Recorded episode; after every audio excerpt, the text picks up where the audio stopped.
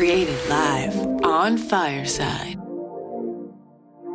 We would like to welcome our audiences to a brand new episode of Doing It Sober Live from the Ministry of Sound, or as I call it, my cathedral here in Southern Africa. My name is Chris Nell, and from Ocala, Florida, Daniela Park. And we're excited to announce that we have got a wonderful guest in the form of Please Help Me Write, because I was practicing this today, Azadi Atzberger. Did he, There she is. Hello there, Azadi. Uh, it's it's hi. It's Azadeh. Think of it like a Azadeh. holiday. Holiday. Azadeh. Yes. Forgive me for the mispronunciation. Every day is an I I often I often have the I often make the mistake to uh, pronounce words and names phonetically. So Azadeh. With that said, let's introduce our guest for this afternoon's program. I want you to listen carefully to me, guys and girls, when I say the following. Abuse. The world hears it splashed across online mastheads and news network lower thirds worldwide. In truth, despite all the media attention courtesy of many books, films, TV productions, and the like these last seminal amount of years, it comes to mind that audiences really cannot fathom even in the slightest what the lingering effects of abuse may seem like. Have you ever confused that ever so still small voice in your head as perhaps the voice of God? However, it may turn out to be the negatory self talk that may translate to further harm to the psyche. Let's get Azadeh Atzberger to lend a hand.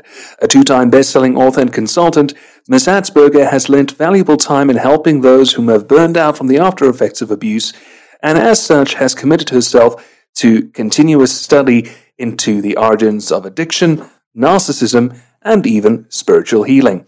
We're proud to have her here. Ms. Atzberger, what a privilege. Make yourself be known. Thank you. Thank you so much for having me.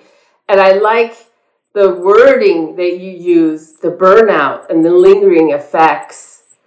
Um, I want to, I'm such a root person. I like to get to the root of the cause. I know uh, not everybody's a fan of seeking the roots, but I want to share with you guys when we're when we are in recovery and we are um, doing everything we're supposed to. There's going to come a time, no matter what you're recovering from, that we have to face ourselves, and we have to face the internal dialogue. And we can either run from it, distract it, shut it down, replace it, or we can confront it. And I have found in my own journey of recovery, confronting it has become the most powerful, yet I was always so afraid to. So we're looking at childhood abuse. And I'm going to look at some of the roots, where these voices, these thoughts, and these beliefs come from. If we have verbal, emotional, abusive parent, where it looks like nitpicking, criticizing, withholding, punishing, shaming dynamics, as children, we inhale our parents' inner world. And we don't do it without a question or a thought. We integrate those messages into, into the echoes of our soul. Hmm. And, and we, and we, as we grow and become adults, if we don't at some point confront and look at these messages, we will build lives and relationships around these echoes. Mm, yeah. And it's tragic that m- some of us will actually um, bow down to these messages and will attract external life based on the affirmation of the internal messages. We also, so that's childhood, a little bit of childhood. We can look at society. If you are sober and you are clean of drugs and alcohol, there was a time that getting sober was not so cool. We were the throwaways of the world. We were oh, treated like garbage, especially if you were caught. if you went to Isn't that the truth? Isn't that the truth? Uh-huh. I know getting caught by society, I was treated like I really like this, and I got this from Mother Teresa the throwaways of the world. That's how I was treated. So, what hmm. happens is that it parallels with my childhood experience, right? Uh, it parallels to those same messaging. So now I'm I'm getting sober, I'm clean, or I'm I'm addressing codependency. All of those things we gambling, whatever. We have to at some point, and I believe it is the natural progression of our recovery to heal relationship with self. Absolutely. You can't run from it. you, I mean, I guess you. and you can't you probably can't move forward too much either because at some point if you don't address that you are most likely going to drink or use i mean that's that's pretty much what the outcome is that's why a lot of people they have trouble with the long-term sobriety because they or recovery because they don't deal with it and they don't know how Mm. Yes. You think to yourself you're taking two steps forward, but in the meanwhile you're taking more than seven steps backwards. Yes. Yes. And it's so subtle, too, you know, that it's easy to partner with those messages internally and sit and act like everything's great. Mm. Um, and and some in certain 12 step circles, certain, not all, they say work harder at helping others, work harder at doing, work harder, work harder. Well, I did. I went through six 12 step programs, working all the steps from different angles, and I was still left with the internal messaging that was integrated from my childhood. I can relate to that certainly. But yeah can I ask you an honest question, Azadeh? Yes. Isn't it that we are supposed to also work on ourselves in the sense of that we need to forgive ourselves and to start deprogramming from, and I say deprogramming in inverted commas, of forget what someone else says. What is it that my needs are? What is it that doesn't work for me anymore because of the origin? Does that make sense the way that I'm categorizing it, or would you like me to just make it completely different for you? Absolutely, and I and I appreciate it because I wanted to today at some point, and we're reaching it a little bit sooner, is to address when we see where these messages came from. We have to lay them at their feet, whether it's our parents, society, churches, people, places, things. We lay those messages because they're not ours. We lay Yeah. them at their feet. We lay those messages at their feet, and then the work begins of the self forgiveness, of the self love. One of my favorite um, quotes that I say to myself, and I say it to others that I work with, is, and it's a voice of God I am loved, valued, and chosen. Even if, even if, even if, and, and even if can be whatever. I'm loved, valued, and chosen. And that was not a comfortable message to receive at first. In fact, it Sure, felt sure. it felt um, yucky. It was like if if if you or me, it, the pattern is if we are neglected and we are not not loved, valued, and chosen, it will be even harder to push and break through those walls and receive it on a cellular level. But it does happen, and it's worthy. It's worth the work. Oh, Um, absolutely. Some of the other messages that that sabotaging messages show up is even within our um, development, like writing books or achieving and, and being great and doing beautiful things. Is that uh, I, w- I myself was confronted with messages Who do you think you are? How dare you love yourself? And how dare you be autonomous? How dare you be autonomous? How dare you? And mm. and I will tell you more often than not, I stayed small so that I didn't have to fight those voices. And then sure. I didn't grow. I surrendered to them because I didn't know how to come out and fight those. It was too overwhelming. So then I would go back and be small again. Mm. Yes. Mm. And, and it, so there's some grief that needs to take place in there as, as, as I believe I have to grieve the old messages in order for the new foundation to be built. Thank you so, for saying that. Yes. Do you relate to that, Chris? Very much. We had a lady on um, a couple of weeks ago, Danny helped me write, who was uh, Lisa Romano, who um, also spoke on narcissism. Look, I can tell you my entire history backwards and forwards, but I can say without a shadow of a doubt everything that you have mentioned. By the way, I was the guy who did that faux uh, Queen of the Damned trailer that you saw on Instagram. Um, abuse was my middle name growing up, and it was only in adulthood that I began to confront those themes head on. And uh, recovery from addiction and recovery from narcissism, I like the facets of it, but one needs to accept it's two completely different facets. Why do I say that? Mm. Because you spoke about it as beautifully as you can. It's canceling out those messages, those voices that niggle in your mind consistently. Recovery from addiction is inner working physically, emotionally, psychologically. This one is all of that plus spirit, uh, spiritually as well. And it affects not only your self image, but also your communication with others and confronting a lot of things head on. It affects the way that you think with regards to decision making and um, how do you perceive yourself in the company of others of similar stature and the like.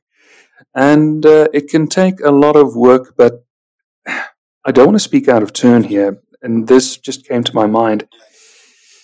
I found people who I have worked with mm. who have also suffered from narcissism, but were just too proud to admit it at the time because you know yourself. If you're an, if you're the victim of a narcissist, you can often suffer from Stockholm syndrome. Uh, that's the way I see it. But uh, the people who have suffered from it almost seek an excuse to want to, you know, consistently wallow because they want to hold on to that hurt because they feel entitled to it because it was always the other party that hurt them. Instead of, and I said this on a solo podcast today, as a matter of fact, let go. Let go. Don't let go for, for, for, for that other person. You're not going to invite them over for tea and crumpets. You need to forgive them for you. And if you don't, and you consistently hold on to that bitterness, you're the one that's mucking up your relationships. It's not somebody else's fault, it's yours. So work on it consistently, day by day by day. Your thoughts on that, uh, Azadeh? Oh, I thank you for saying the word work on that. I have in my book, Adult Children of Narcissistic Parents with God We Will Rise and Rebuild. I have a section in there I call Forcing Forgiveness. I think forgiveness is the goal, absolutely. However, with narcissistic abuse, and let me just fix that, with narcissistic abuse, the more we grieve, the more self compassion and protection will arise. So then we become whole and it's easier to forgive. And that was exactly what I wanted to hear you say. Yes, yes. And we, in, in Christianity, in 12 step circles, we are told we have to forgive or else, which is fine. But step nine, forgiveness can fall easily if you're in a narcissistic abuse fawning. Fawning can be interpreted as a step nine work while you keep showing up for the abuse and just apologizing all the time and thinking you're in recovery. I've seen that, I've done it. So the grief work, the deep emotional grief work, when that happens, we don't know, but the rainbow on that side self compassion and self protection so I become whole and it's easier to let you go. Right. You know, I'm doing some work right now on reprogramming. Um, And it, it's just so interesting how they say we have over 70,000 thoughts a day. I mean, that's a lot of thoughts. Um, and our brains, for instance, you know, if I was abused, I have that picture in my subconscious. So my conscious is always um, reacting in that subconscious experience. And I have to really change my picture of what I want to see or what I just like affirm in a way, um, you know, by creating a new picture to create the new pathways into the brain and rewire because we're so stuck and it's not our fault. It's because it's stuck underneath. We don't even know.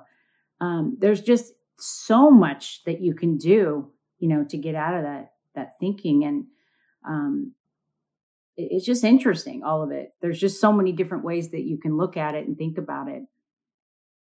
Absolutely. And I, and I high five you for doing the hard work. This is this is not for the faint hearted to to yeah. face to face messages and messaging is a heroic act. It truly is a heroic act. Um, you know, uh, my brother died four years ago of an overdose, and um, sorry to hear. Thank you, thank you.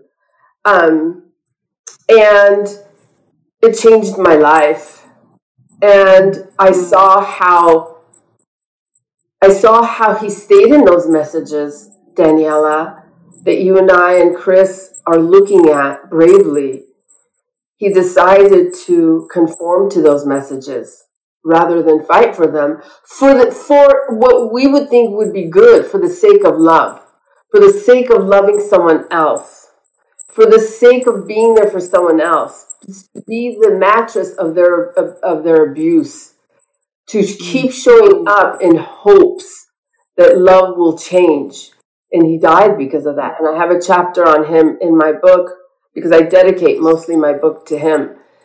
And so we get to fight the good fight. And and I think that it's really important to also say there is rainbows and glory permanent on the other side. I've done the grief work, someone that never wanted to feel a feeling. Trust me. Dude, get, get me out of right here, right now with whatever. Get me out of right here, right now. Yeah. And to do the deep grief work has given me a war- internal warrior messaging that I admired and was intimidated by others. So mm. to we are supposed to feel and deal and heal. We're supposed to because of the fruits on the other side. Um, I want to. I always love um, having people that speak on these topics have a nugget to leave others with that they can practice on their own. And it's and this is one that's actually a very big one if we can stay on it. And the job now with these integrations of this verbal and emotional abuse and neglect that we have adapted as our truth, mm-hmm. we if we can start to unblend, and this is from IFS, Internal Family System, we can start to unblend with these messages mm-hmm. and kind of look at them as how they were protecting us from whatever and to not grow because it's not safe to grow. Well, you shouldn't do this. You should, you know, whatever. We start to unblend from them and then we start and grieve them and then we start to partner with messages of I'm valued, I'm loved, I'm accepted, I'm powerful. I get to set boundaries.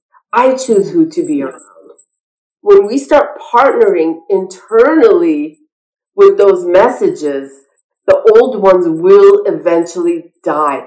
I am telling you guys what, I, before I had my own business, I used to walk around on my breaks and my lunches and fight these voices. And we hear it in, in, in 12 step or recovery um, groups, you know, communities that, that, oh, my thinking, oh, you know, it's my thinking. I got to go to a meeting. I, well, those are great things. But at some point, I, I can't be running to people to, to help me and soothe me all the time. At some point, I need to be able to fight for me and stand for me. Mm.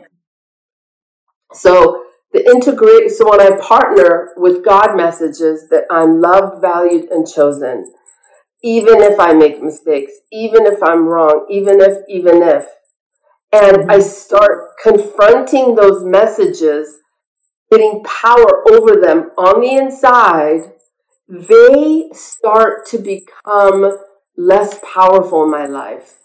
They don't show up as much. They do fall away. That's the promise. It's not always forever. In, at first, it is because they're going to think of it like this these sabotaging voices want to fight for themselves to, to, to, live because that's evolution. That's what our parents taught us. That's what we're supposed to yes. do. But when we reverse and confront and do the hard work on the inside, which is partner with God's truth, mm. then we start really having some really cool breakthroughs with ourselves. Oh yeah. ourselves. Oh yeah. yeah. And um, and so when we have messages that we shouldn't we shouldn't stand up for ourselves, we shouldn't have boundaries, um, or or let me say this one, even in friendship circles, even myself, and I've seen others do this, is when people give you compliments, immediately dismissing it and saying, "Oh no, no, but I'm this, this, and this." we are sabotaging our um, autonomy, our our powerfulness, if that's a word. You know, and, and so so it's how we show up that we teach people how to treat us. It sabotages relationships because oh, yes. I'm showing up less than you. I'm showing up less than you. I can't receive you. I can't receive the goodness in me, and um, I just I just love this work. Um, and you know, because I've seen I've seen the results. I've seen myself. I've seen who I've become by partnering with God's voices, saying, and, and you know, it's my voice now and God's voice. Rather, before it was the sabotager and my parents, right? Now it's like me is the loving parent and, and I got that from ACA, Adult Child of Alcoholics and Dysfunctional Homes, and God's voice. Trust me, I protect you. I love you. I will nurture you. Mm-hmm. I will show opportunities to meet Daniela and Chris. It will happen. But I have to believe me. And if I'm still running in self sabotaging voices, I'm not going to reach out. I'm going to look at Daniela or Chris. I'm going to say, oh, they're not going to want me. They're not going to want me. You know? Mm-hmm. Rather, hey, here's me. Let's connect. Let's do something fun. It's sure. it can be life changing just like that. Yes, I agree. If I may ask, as a interesting. Oh, Go ahead. Yes.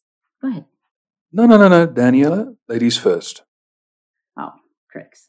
Um, you know what's interesting is there's so much work to be done. So when you start making those positive changes and you're more you know you're connected with god and you're aligning more with what your future looks like in your head and the old people are coming in like the people that are around all the time and they're not changing so it's uh it's what do you do now type of deal um you know there's so many different learning possibilities going on there and it's it's been challenging because there's a clear, shining image in front of me that's like, no. I'm trying to get away from this. But but you can't, you know, you can't. There's I mean, you have to learn how to set the boundaries, but there's just there's so much work to be done. But if you're gonna go the mile, you might as well go the extra mile because you have to deal with these people and they can easily get into that beautiful place that you're in and can get you all turned around again. Absolutely. You make a very good point, Daniela. There's risk in healing. There's risk in, there's risk in growing to the place to our highest place. People will fall off. People will be angry. I've had it. I've had it. People, certain friends, certain circles, you will no longer be attracted to. There's a grief, a risk and a grief in growing. Um, but the but the beautiful thing is is that I've walked through that, and I continue to, and um, I just think I got to live with me twenty four seven, and I and I got to be right with me and God, my best friend. And at first, it was I saw myself flip in and out of old behavior, new behavior, old behavior, new behavior, and and I could see it like I was awakened, like the work you're doing, Daniela. I was awakened to my subtle little behaviors and reactions and mm. triggers. And I would see myself all of a sudden jump into people pleasing. It was like, what button was just pushed? As if it were to happen almost by instinct. By instinct. And you know, then I then I would I would have to partner with because I would get frustrated. Then the perfectionist would kick in. You're not doing it right. Oh, you know, it, yeah. it's it's like a it's like yeah. It remind you know what it reminds me of. You know when people are in a um, this is kind of a funny analogy, but it makes sense to me. You know when people are locked up in a straitjacket and they're in a white room that just bounces. you're bouncing from one wall to another. Oh no! And out. out. And so, yeah, there's um, it's definitely. I think you said it, Chris. Twelve steps forward, six back, two forward. Healing is messy. It's messy. Yes. It's, not, it's just not A, B, C, D. And it's not, in fact, today, no before, kidding. before you guys, I had to sit with myself right before you guys because I made some um, work timing uh, mistakes and it put a few people out. And I thought, I'm loved, valued, and chosen. I'm loved, valued, and chosen. You know, but before I would partner what I think they would think of me. Right. Do you see what I'm saying? And then I would get sick. I would get sick. True. Mm-hmm. True. Yeah. I've had that experience myself. Yes. Whereabouts did your study in recovery from narcissism start? And this is a two pronged question. And if you have answered the second part, just scrap it. But how does one concern between a negatory voice or, uh, for a more formal term, the voices in one's head versus a God voice? Yeah, that's that's that's a good question. God, when we at first learn the character of God, we learn that any God, now I'm Christian, but any God, if you think about it, is love, forgiveness, kindness, mm. patience, empathy. When though anything that doesn't realm around those those um, voices, then it's not of God. It's not of God. And and also, here's the one that that is a big one is God my God will correct and confront me. And I know the voice. It's not an attack. It's a correction that comes from love. It comes with, uh, you see what I'm saying? Whereas before it was like, what are you doing?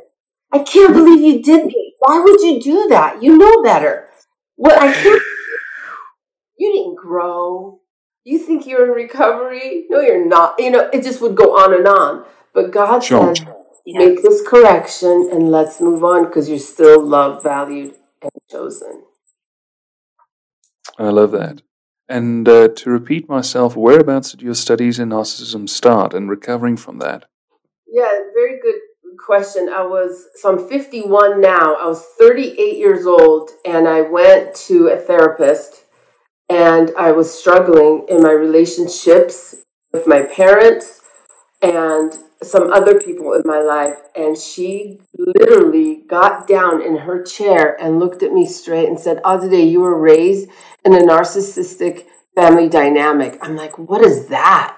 What does that mean? So I started to do the research. I spent, um, that's when I started going to Al Anon and working with a therapist. And then I started going to ACA and I started to really research and study my patterns and my and, and it was more about I studied the dynamic of the home, but it was a lot more about my reactivity and my reactions to certain yeah. people, yeah. which I believe our soul, our God centeredness tells us. And if we don't heal that, we will be attracted. So then I started taking classes. Then I did more research. I started working with professionals, my own therapist, doing EMDR, doing all kinds of um, trauma work. And uh. and I here's what happened is the the shift happened with um, going from cognitive dissonance of one version of my world versus the truth version. And that's when I did the healing. But I also did, um, just recently, I did a 12 week um, gaslight, narcissistic gaslighting treatment training on PESI, P E S I, is a uh, program that for therapists, I'm not a therapist, I'm a spiritual counselor and a life coach and an author, but I take a lot of certifications from there, and they really teach how to work with the treatment and you you you know you naturally gravitate to the principles yourself. Yeah. But Al-Anon a big has been a big part of my recovery if we're going to talk 12 step can i ask sure, you I understand. Um, I understand that your husband also is on the same journey right Yes, yes, he is my yes, Daniela. Thank you. He's my um. Oh God, recovery helps when you have a husband. I know you do, Danielle.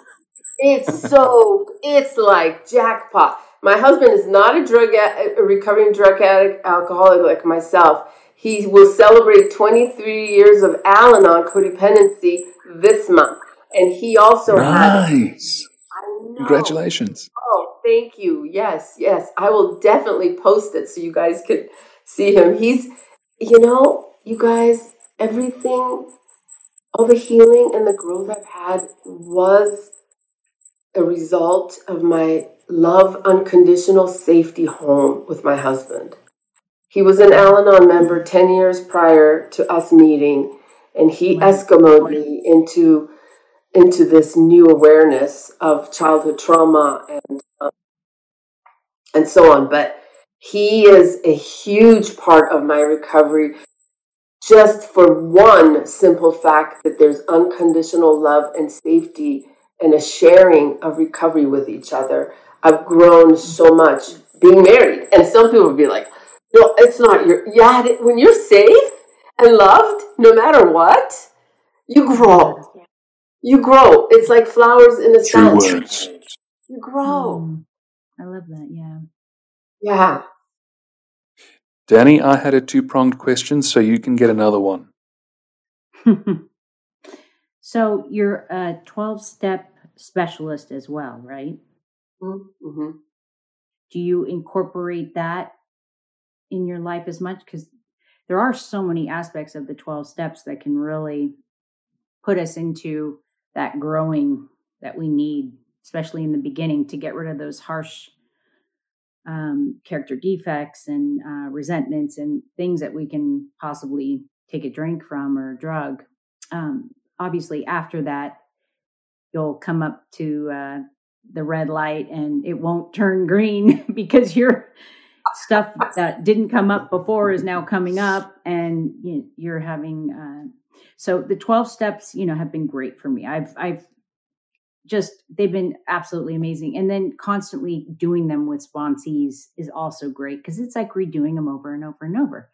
And there is something about sitting with another person and having them read that ninth step to you. And it is magical. And I've done it, I feel like uh, probably over a hundred times. And um, it is it something that you still use obviously in your life or do you use that in your teachings and and life coach sessions and stuff like that is it still part of your life absolutely i um alcoholics anonymous was my foundation and my home and my family that i didn't have mm-hmm. and um i'm still a member of alcoholics anonymous my girlfriends that i've known over you know 20 years are members i attend Yes, I attend. I still practice.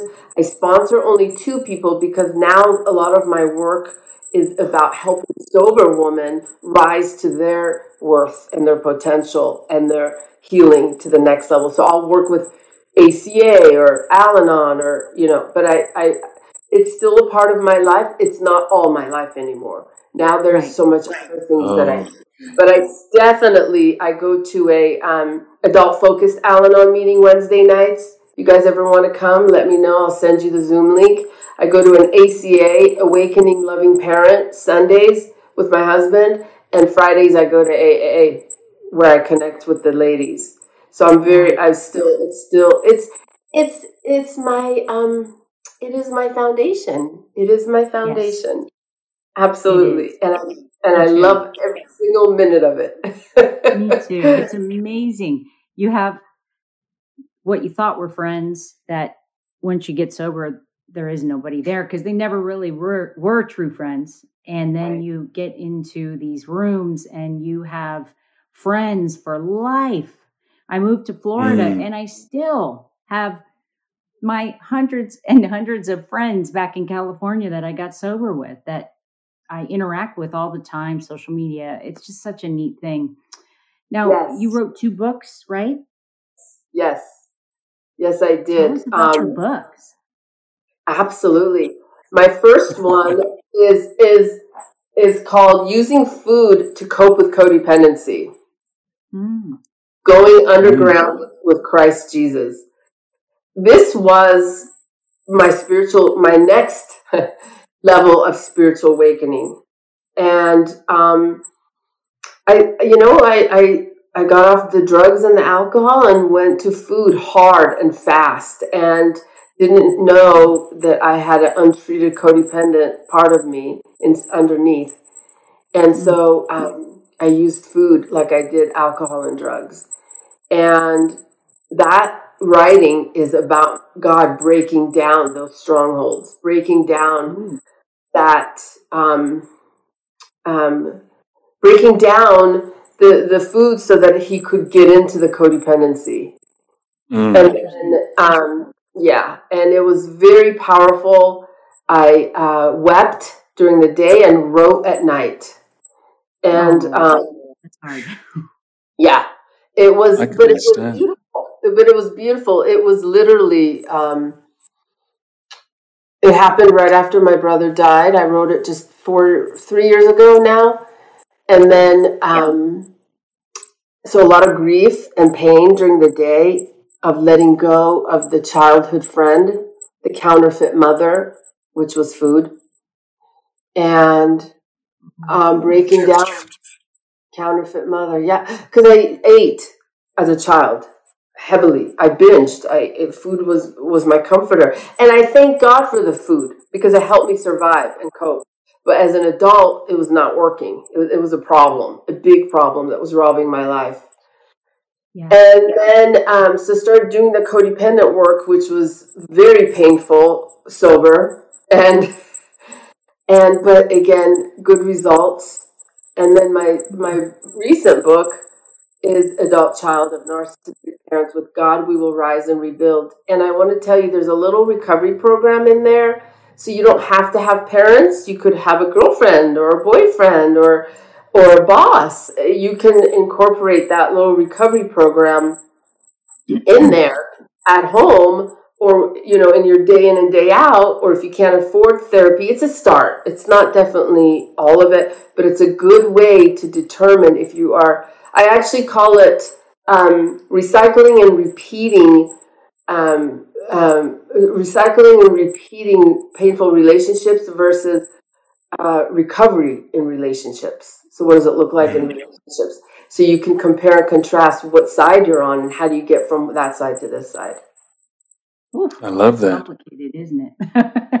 yeah, yeah. I just, you know what though, Daniela, having a sponsor in AA that would make me read and write the big book daily. She would have me write three pages to five pages, read and write it, and report it to her daily. Got me into seeing how much I love to read and write. It started with the big book. I'm telling you guys, AA is the gift that keeps giving. It is. It does, That's doesn't it? It is. It doesn't surprise me. Yeah, right, right. Well, as the promises say, all of these are abounding if we work for it. Yes. That's right. Another thing I wanted to ask um, Azadeh is that when you do your counseling, Where? it must be when you do your counseling with women, it must be really. Can I use the word romantic feeling when they start talking about where they feel insecure and you give them the tools? I'm sure it must be an emotional experience for the both of you to Mhm. ultimately uh, be together in a in a position of you have been in the space that you have, and now you're counseling another who has had the same emotional imbalance because of years and years and years of abuse, and maybe just for the first time seeing that that woman smile, it must just bring a tear to your eye, doesn't it? My goodness. I love the word you used and I never thought of it. Romantic. It's like intimacy. It's a form of intimacy that happens. I love what I do. And um, yes, I love watching people's eyes, just like I did when I worked the 12 steps with them, now in this realm. Because I work with couples too. I do couples counseling too. Oh, okay, so it's not just women. I do. Well, Chris and work I need some help. this is what I do all day long, and I love it. I love it absolutely. I I, I help create. Thanks for the vote of confidence, Danny. Yeah, yeah.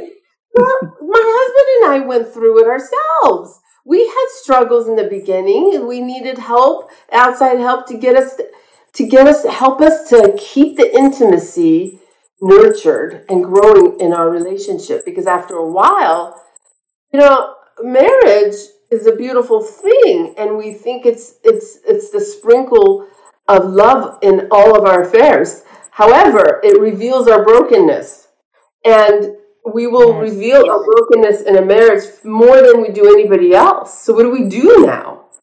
Wow, Um, profound. it is, yeah. And so, um, to so I yeah, so I I work with couples, and just like my husband and I, we had a season, a few seasons that we needed outside help to learn how to have the intimacy going in our life, and and and it's really cool because we're both willing. Now it would be different in a couple where one is willing, and the other one's not.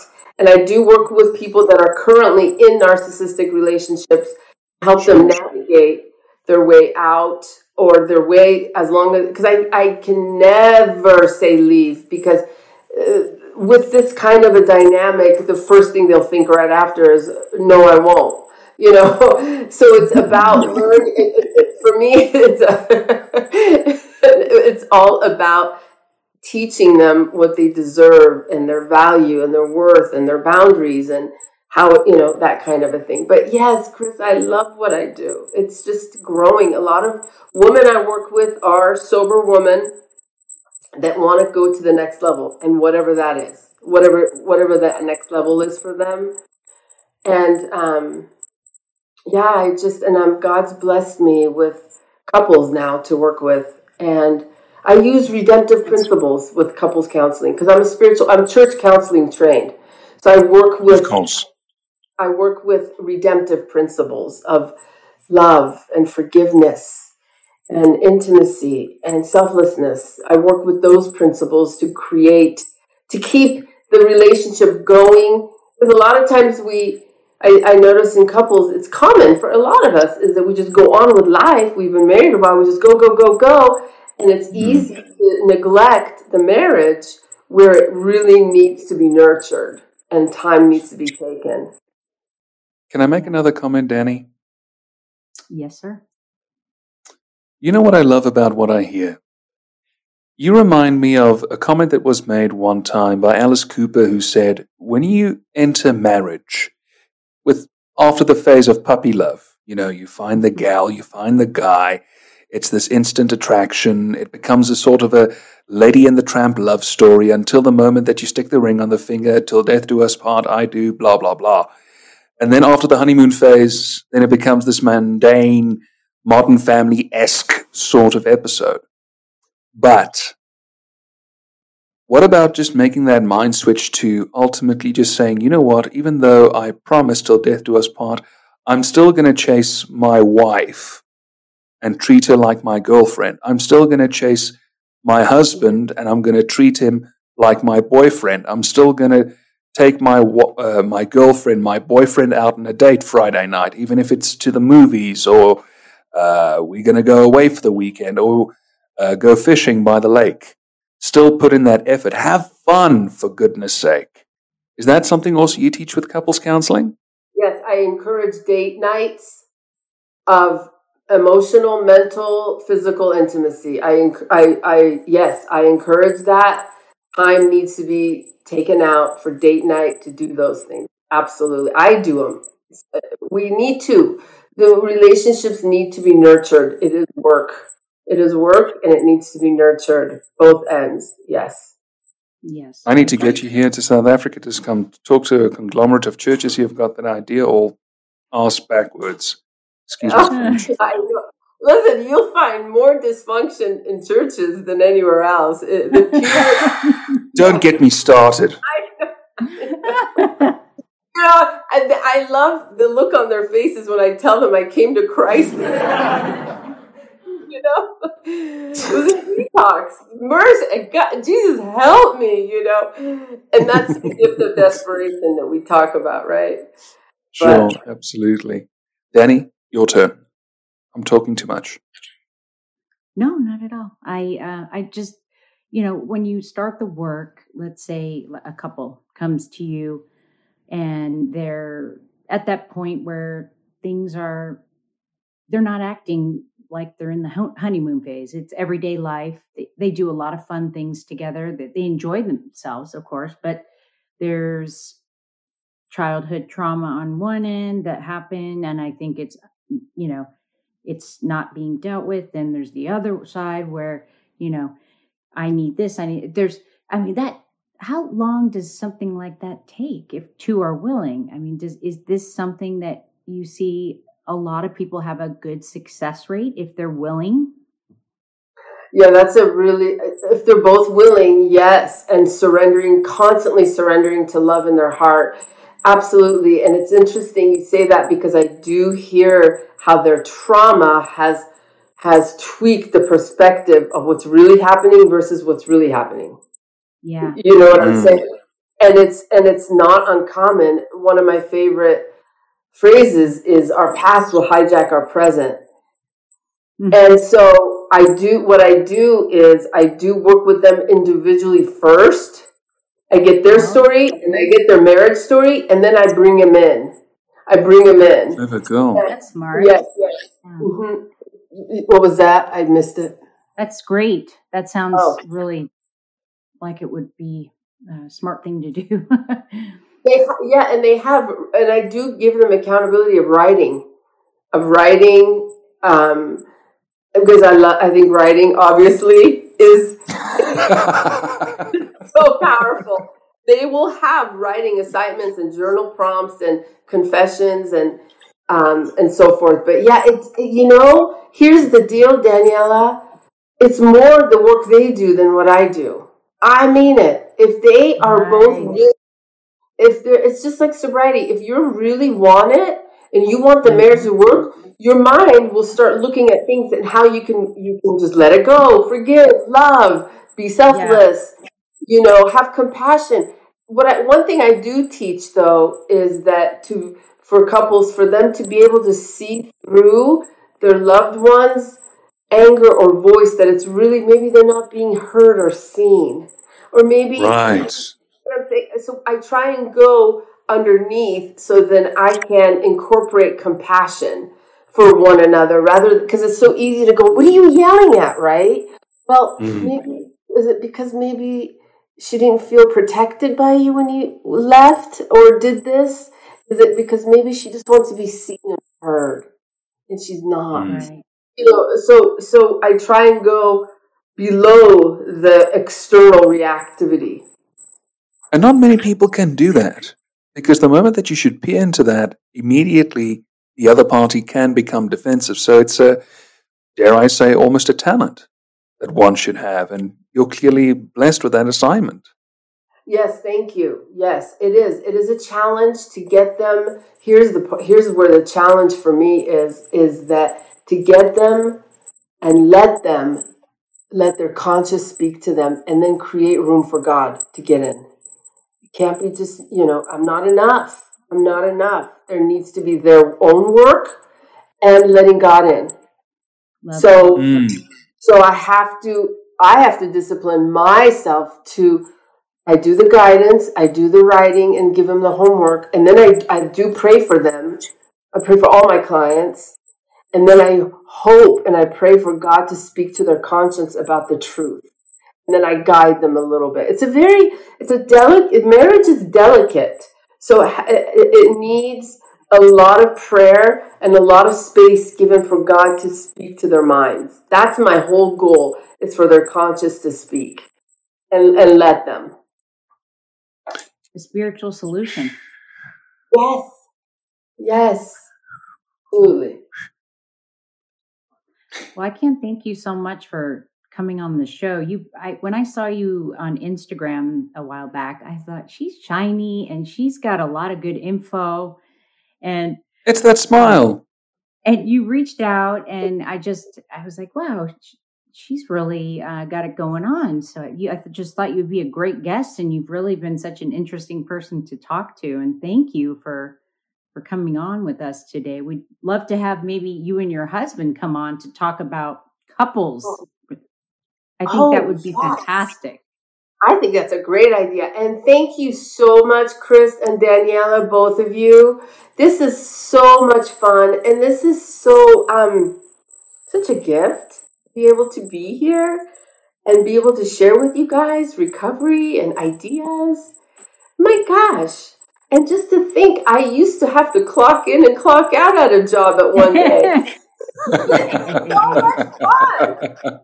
yeah. So fun. We laugh, we grow, we connect, and we let others hear our, you know, our transformation, our testimony. So thank you for having me and my hubby. I'll sign him up right. a tremendous thanks again to our guest, Azadeh Atzberger, for appearing on the show. If you missed out the live stream, rest assured this will be available on demand on Apple Podcasts, Spotify, and the like. Until we see you again next week, this has been Doing It Sober Live. Be blessed. Bye bye. Look after God yourselves. Bless.